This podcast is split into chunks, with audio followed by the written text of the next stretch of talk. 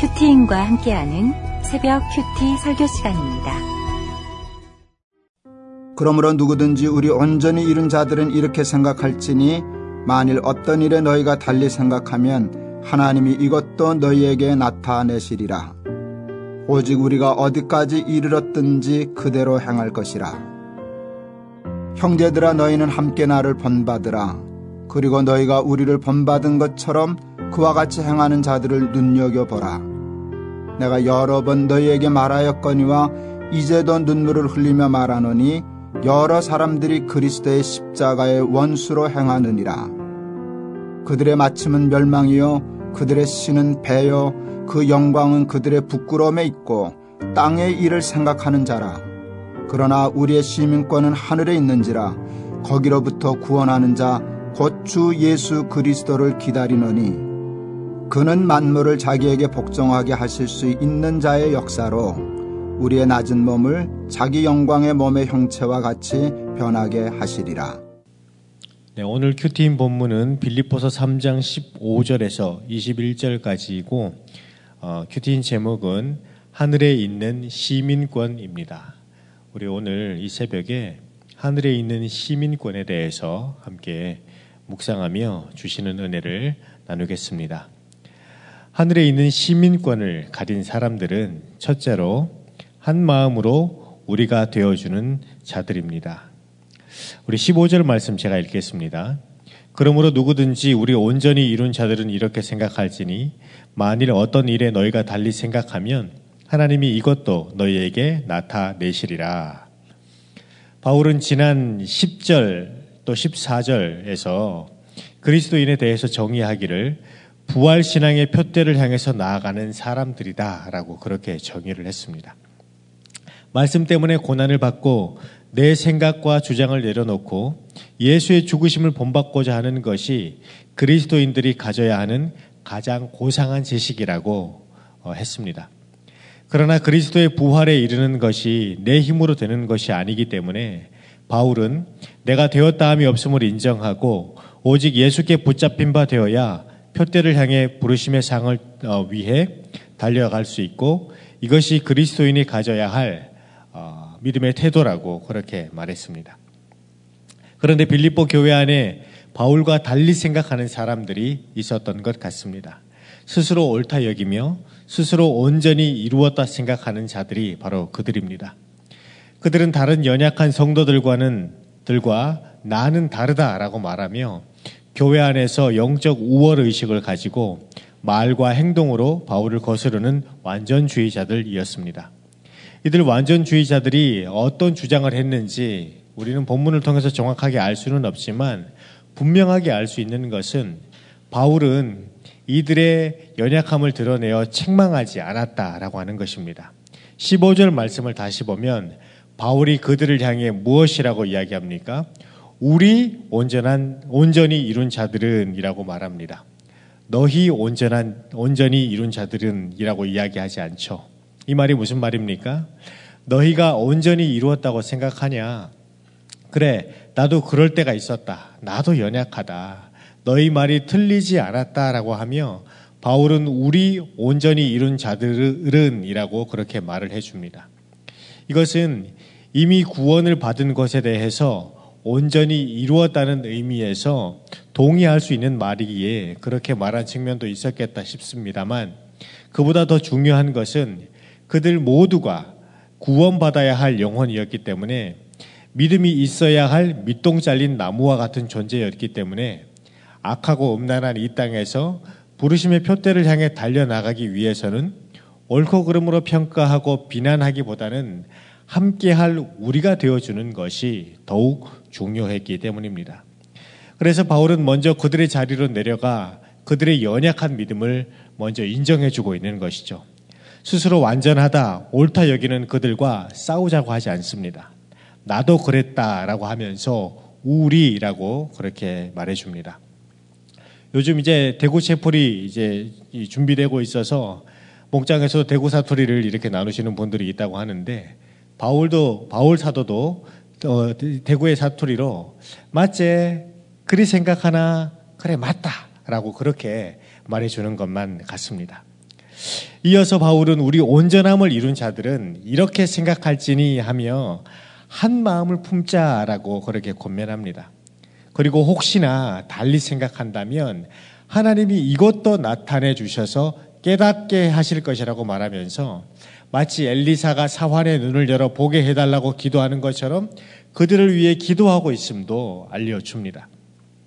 그리고 공감과 체휼에서 그치지 않고 다음과 같이 처방하며 부르심의 상을 쫓아서 함께 나아가자고 적용까지 말해주는데요. 우리 16절 말씀 제가 읽겠습니다. 오직 우리가 어디에 이르렀든지 그대로 행할 것이라. 함께하는 우리가 되어서 여전한 방식으로 말씀을 묵상하며 그리스도의 죽으심을 본받아 그분의 손에 나를 맡기고 부르심의 상을 위해 함께 달려가자고 하고 있는 것입니다. 바울이 이렇게 말한 것은 엘리사가 그랬던 것처럼 아무 자격 없는 자신을 사명자로 세워주신 것이 하나님의 은혜라고 하는 것을 누구보다 잘 알았기 때문입니다. 그런 자신이 이제 선생의 자리에 있으니 더욱 한 마음이 되자고 권하며 그들의 수준까지 내려가고 있는 것입니다. 여러분, 우리도 그렇지 않습니까? 가정에서, 목장에서 내가 옳다 하며 달리 생각하는 지체들이 있습니다. 달리 생각하는 그 사람 때문에 집에 가기 싫고 목장에 가기 싫을 때가 있죠. 그러나 하늘의 시민권을 가진 사람은 오직 그들의 구원 때문에 그들이 어디까지 이르렀든지 너희가 아니라 우리가 되어주는 사람임을 알아야 합니다. 종교개혁자 루터는 그리스도인의 본질은 이미 그가, 그가 이미 된 것에 있지 않고 그가 되어가고 있는 것에 있다고 말했습니다. 되었다 함이 없는 나이기에 또 우리이기에 한 마음으로 우리가 되어서 여전한 방식으로 모으고 모이고 함께 말씀을 묵상하며 서로의 연약함을 채울함에 가는 것이 그리스도의 죽으심을 본받아 표대를 향해 달려가는 천국 시민권을 가진 자들의 모습인 것입니다. 어, 얼마 전에 음, 저희 아내가 이제 띵크 양육을 마쳤습니다. 그런데 양육을 마친 아내가 좀 달라졌어요. 저희 아내와 저는 이제 좀 이제 다툴 때가 많았는데 싸움이 대부분 부모님에 대한 문제나 이제 게으름에 대한 어, 대한 것이었습니다.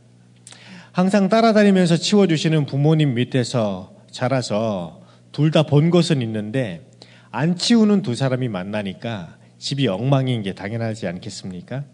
그런데 스스로 옳다 여기는 제 의로움으로 따지기 시작하니 채우라고 함께하는 우리는 없고 지적하고 평가하는 남편만 있었습니다. 그래서 제가 늘 아내를 가르치려고 했어요. 그래서 아내란 집사람이라고 하지 않냐. 그럼 뭐냐? 집을 잘 관리하는 게 아내다. 이러면서 참 많이 싸웠어요. 그래서 집이 정돈되지 않았을 때마다 정돈이 안 된 집을 보며 니는 도대체 집에서 뭘 하냐? 그러면 이제 아내가 니나 잘해라. 내가 알아서 한다. 네가 뭔데 갑질이고 니는 집에서 손도 까딱하지 않으면 아, 까딱하지 않으면서 어, 그렇게 말만 그렇게 하냐 이렇게 얘기를 하죠. 그렇게 말하면서 자기 죄는 못 보고 서로 못한 것만 나열하니 예, 가정에서 다툼이 끊이질 않았습니다. 그런데 요즘도 집안 환경은 크게 달라지지 않았어요.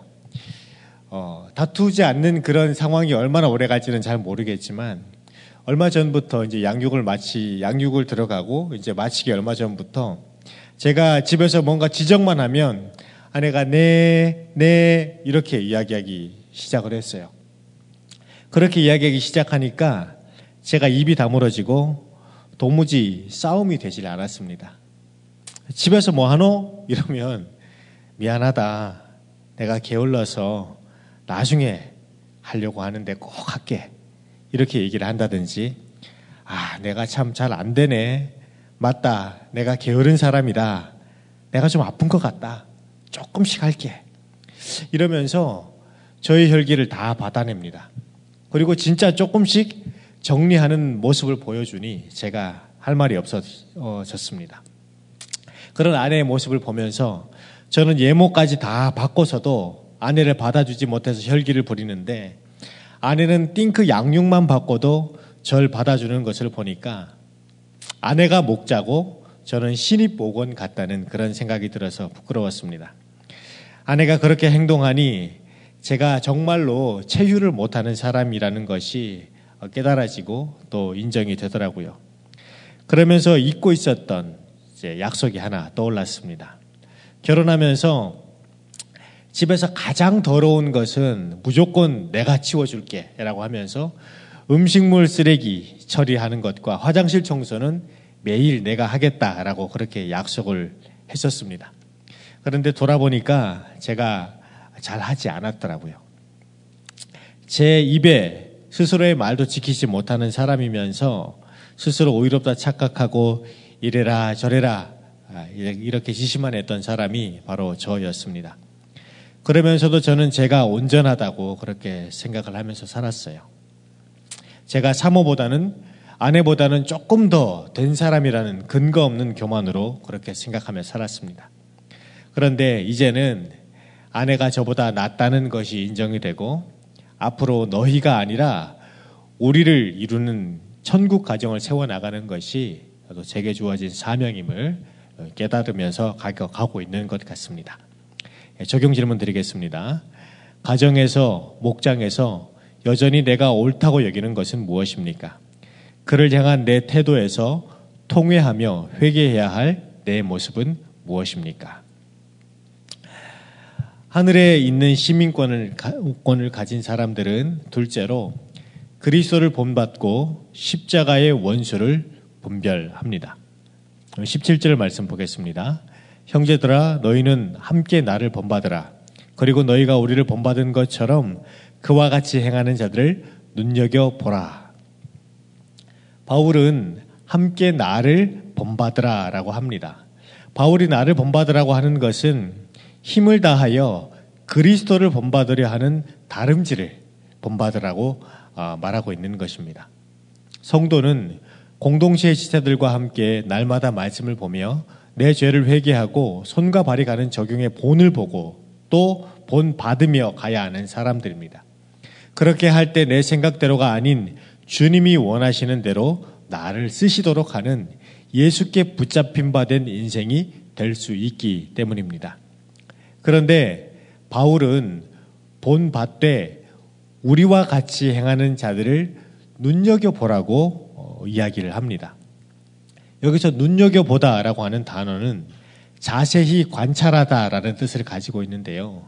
이 단어는 자칫하면 놓칠 수도 있는 피상적인 관찰로는 보기 힘든 삶의 진면목을 자세히 관찰하여 본다라고 할 때 쓰이는 단어가 바로 이 단어입니다.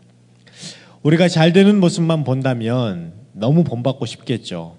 그러나 오늘 눈여겨보라라고 할 때 그 말에 전제되어 있는 것은 바울과 그 동력자들의 삶이, 삶의 지금이 피상적인 시선으로 볼 때에는 찌질해 보일 수도 있다는 것이고 그 모습 속에서 본받아야 할 것을 발견하라라고 하는 말입니다.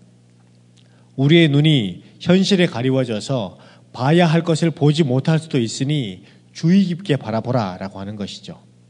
지금 바울과 동력자들이 당하고 있는 현실을 한번 생각해 보십시오.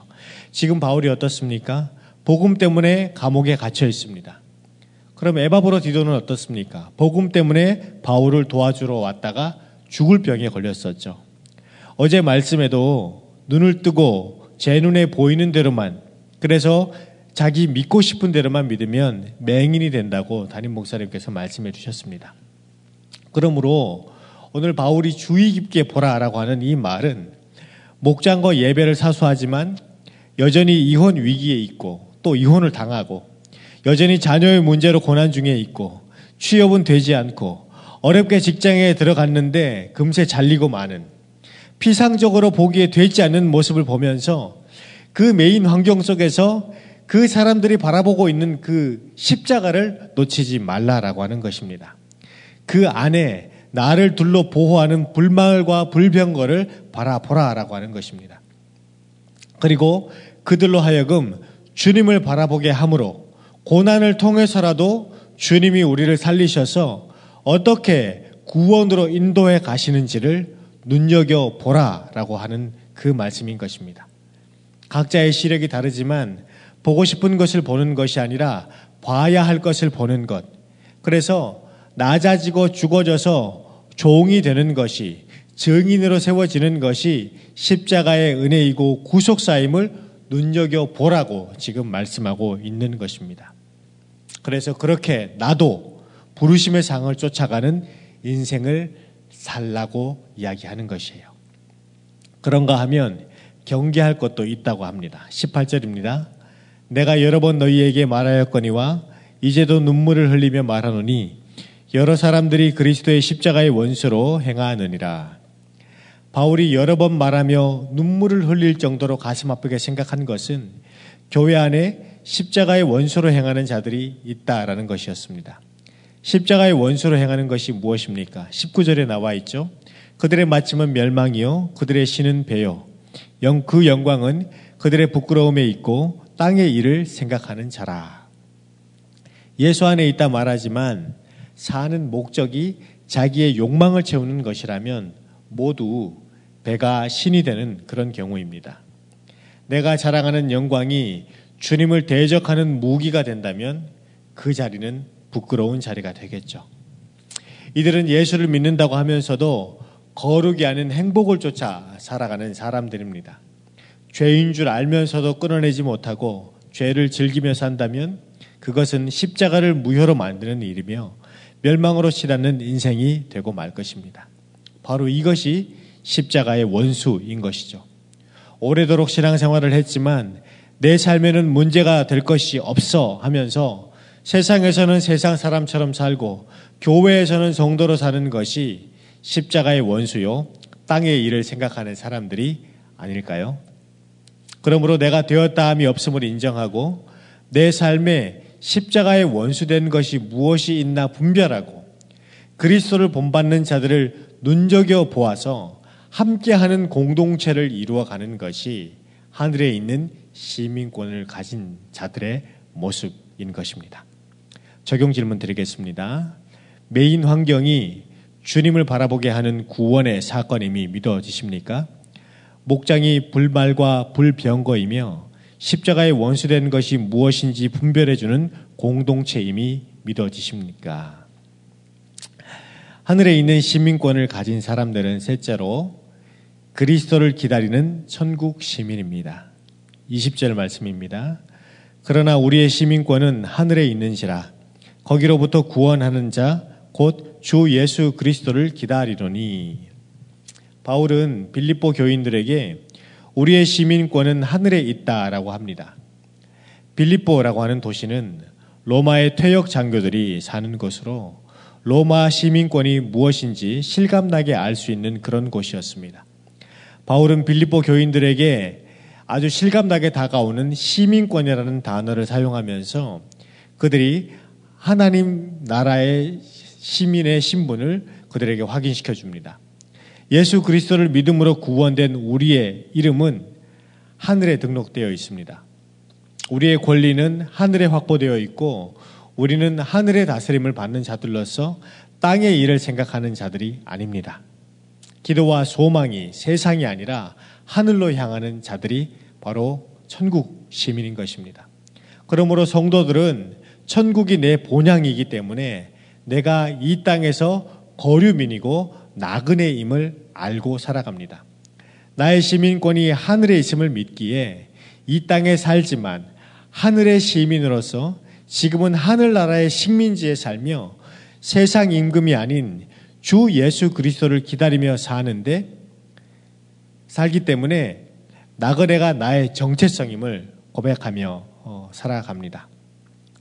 나는 이 땅에서 거류민이요 천국의 시민이기 때문에 십자가의 원수로 사는 것을 거부하고 십자가의 죽음에 자신을 내어주신 그리스도를 본받아 살아가는 것이 천국의 시민인 것이죠. 그러므로 이 땅의 일에 집착하지 않고 하늘의 일을 사모하며 그것을 실현하려고 하는 그리스도인들은 주 예수 그리스도를 기다리는 사람들이라고 할 것입니다. 이렇듯 천국 시민이 예수 그리스도를 기다리면서 살아갈 수 있는 이유가 무엇입니까? 그것은 영광의 몸으로 다시 부활하리라는 약속을 믿기 때문입니다. 21절 말씀 보겠습니다.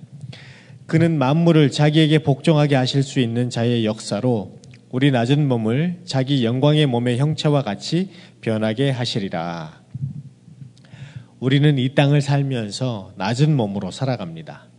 낮은 몸은 성도들이 이 땅을 살며 갖고 있는 현재의 몸을 뜻합니다. 죄짓기 쉬운 욕망, 질병, 죽음, 고난 등의 무방비 상태로 놓인 몸이 바로 낮은 몸입니다. 연약한 몸으로 날마다 죄 지으며 살아가는 우리이기에 주님이 역사하지 않으시면 결코 완전해질 수 없는 것입니다.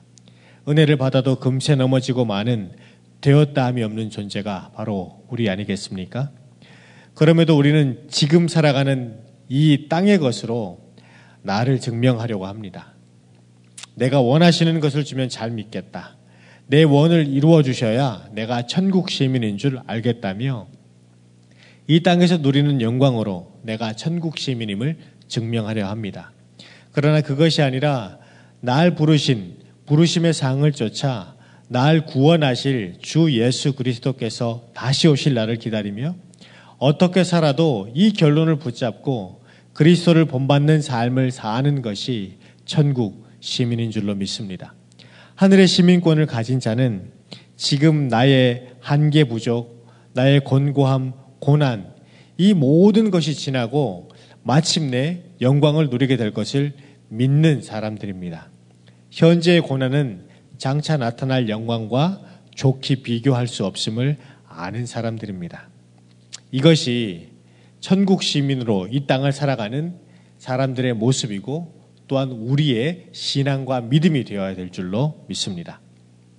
저는 어, 정말 목회자로 성공을 꿈꾸며 잘 되는 것을 보여주는 것이 제가 천국 시민임을 증명하는 것이고 이 땅에 천국을 증거하는 방편이라고 생각했습니다. 그런데 우리들 교회에서 말씀을 듣고 양육을 받다, 어, 받다 보니 제가 그리스도를 본받는 천국 시민임을 증명하는 것은 가정이고 목장이며 묶어주신 공동체에 잘 물으며 허락하신 곳에서 여전한 방식으로 살아내는 것, 그것이 천국을 증거하는 삶이라는 것을 어, 깨닫게 되었습니다. 요즘 제가 목장에 가면 바울과 동력자들처럼이 아닌 저의 민낯이 자세히 드러나서 수치스러울 때가 참 많이 있습니다. 제가 경건의 이익을 어, 재료로 사용하고 말을 잘하는 척 숨기지만 사실 말을 잘 못하는 사람이고 제 편함만 추구하는 이기적인 사람이고 구원 때문에 이타적인 행동을 하지 못하는 자임이 목장 모임을 통해서 공동체의 나눔을 통해서 깨달아지니 정말 나눔 낮은 몸을 가진 되었다함이 없는 자가 바로 저 이미 인정이 되고 그래서 더욱 겸손함으로 주님을 붙들고 목장을 붙들고 나아가게 되는 것 같습니다. 이렇게 나의 한계와 부족을 깨닫고 그리스도를 붙들게 하는 목장이 있어서 제가 천국 시민임을 기억하고 겸손함으로 설 수 있게 되는 것 같습니다. 여전히 저는 교만해서 들어야 할 말을 듣는 게 아직도 쉽지는 않지만 그러나 목장에서 해주시는 말들을 통해서 제가 되었다함이 없는 죄인임을 깨닫고 간다는 것이 얼마나 큰 은혜인지를 깨달아 가고 있습니다. 목장을 통해서 저도 이 땅을 살아가는 천국 시민으로 이 땅에서 내가 거류민이요 나그네임을 온전히 알아서 정말 부활의 산소망을 쫓아서 살아가는 그래서 장차 나타날 영광 부활의 은혜를 소망하며 살아가는 그런 제가 되기를 어, 소망합니다. 적용 질문 드리겠습니다. 가정과 목장에서 그리스, 예수 그리스도를 기다리는 천국 시민의 삶을 살고 계신가요? 그리스도를 기다리며 내게 맡기신 자리를 잘 지키고 있습니까? 기도하겠습니다. 하나님, 값없는 구속의 은혜로 찾아오셔서 천국 시민 삼아 주신 은혜를 감사합니다. 하지만 저는 어, 자격 없는 저를 세워 주신 또 구속해 주신 은혜를 잊어버리고 허락하신 가정에서 대접받기만을 바라며 살았습니다. 그리하여 가정이 파국으로 치닫기까지 옳고 그름으로 아내를 정죄하며 제 욕심과 욕망을 쫓아 십자가의 원수로 살아왔던 죄인임을 고백하며 용서를 구합니다. 지금도 저는 이 땅에서 누리는 영광을 구하며 땅의 것으로 천국을 증명하려 하는 그런 삶을 살고 있습니다. 주님 불쌍히 여겨 주시옵소서. 그러므로 이제는 주신 은혜를 잊지 않고 살아갈 수 있도록 불말과 불병과 같은 우리 공동체에서 여전한 방식으로 말씀을 묵상하며 그리스도의 죽으심을 본받는 사명자로 설 수 있도록 은혜를 베풀어 주시옵소서. 천국 시민권의 권세를 가지고 낮은 몸의 자리에서 구원을 위해 잘 섬기는 자가 될 수 있도록 역사하여 주시옵소서. 오늘도 통회하며 이타적인 기도로 또 섬기고 계시는 우리 담임 목사님 주의 은혜로 충만케 하셔서 건강과 또 하시는 모든 사역 위에 기름 부어 주시기를 소망합니다.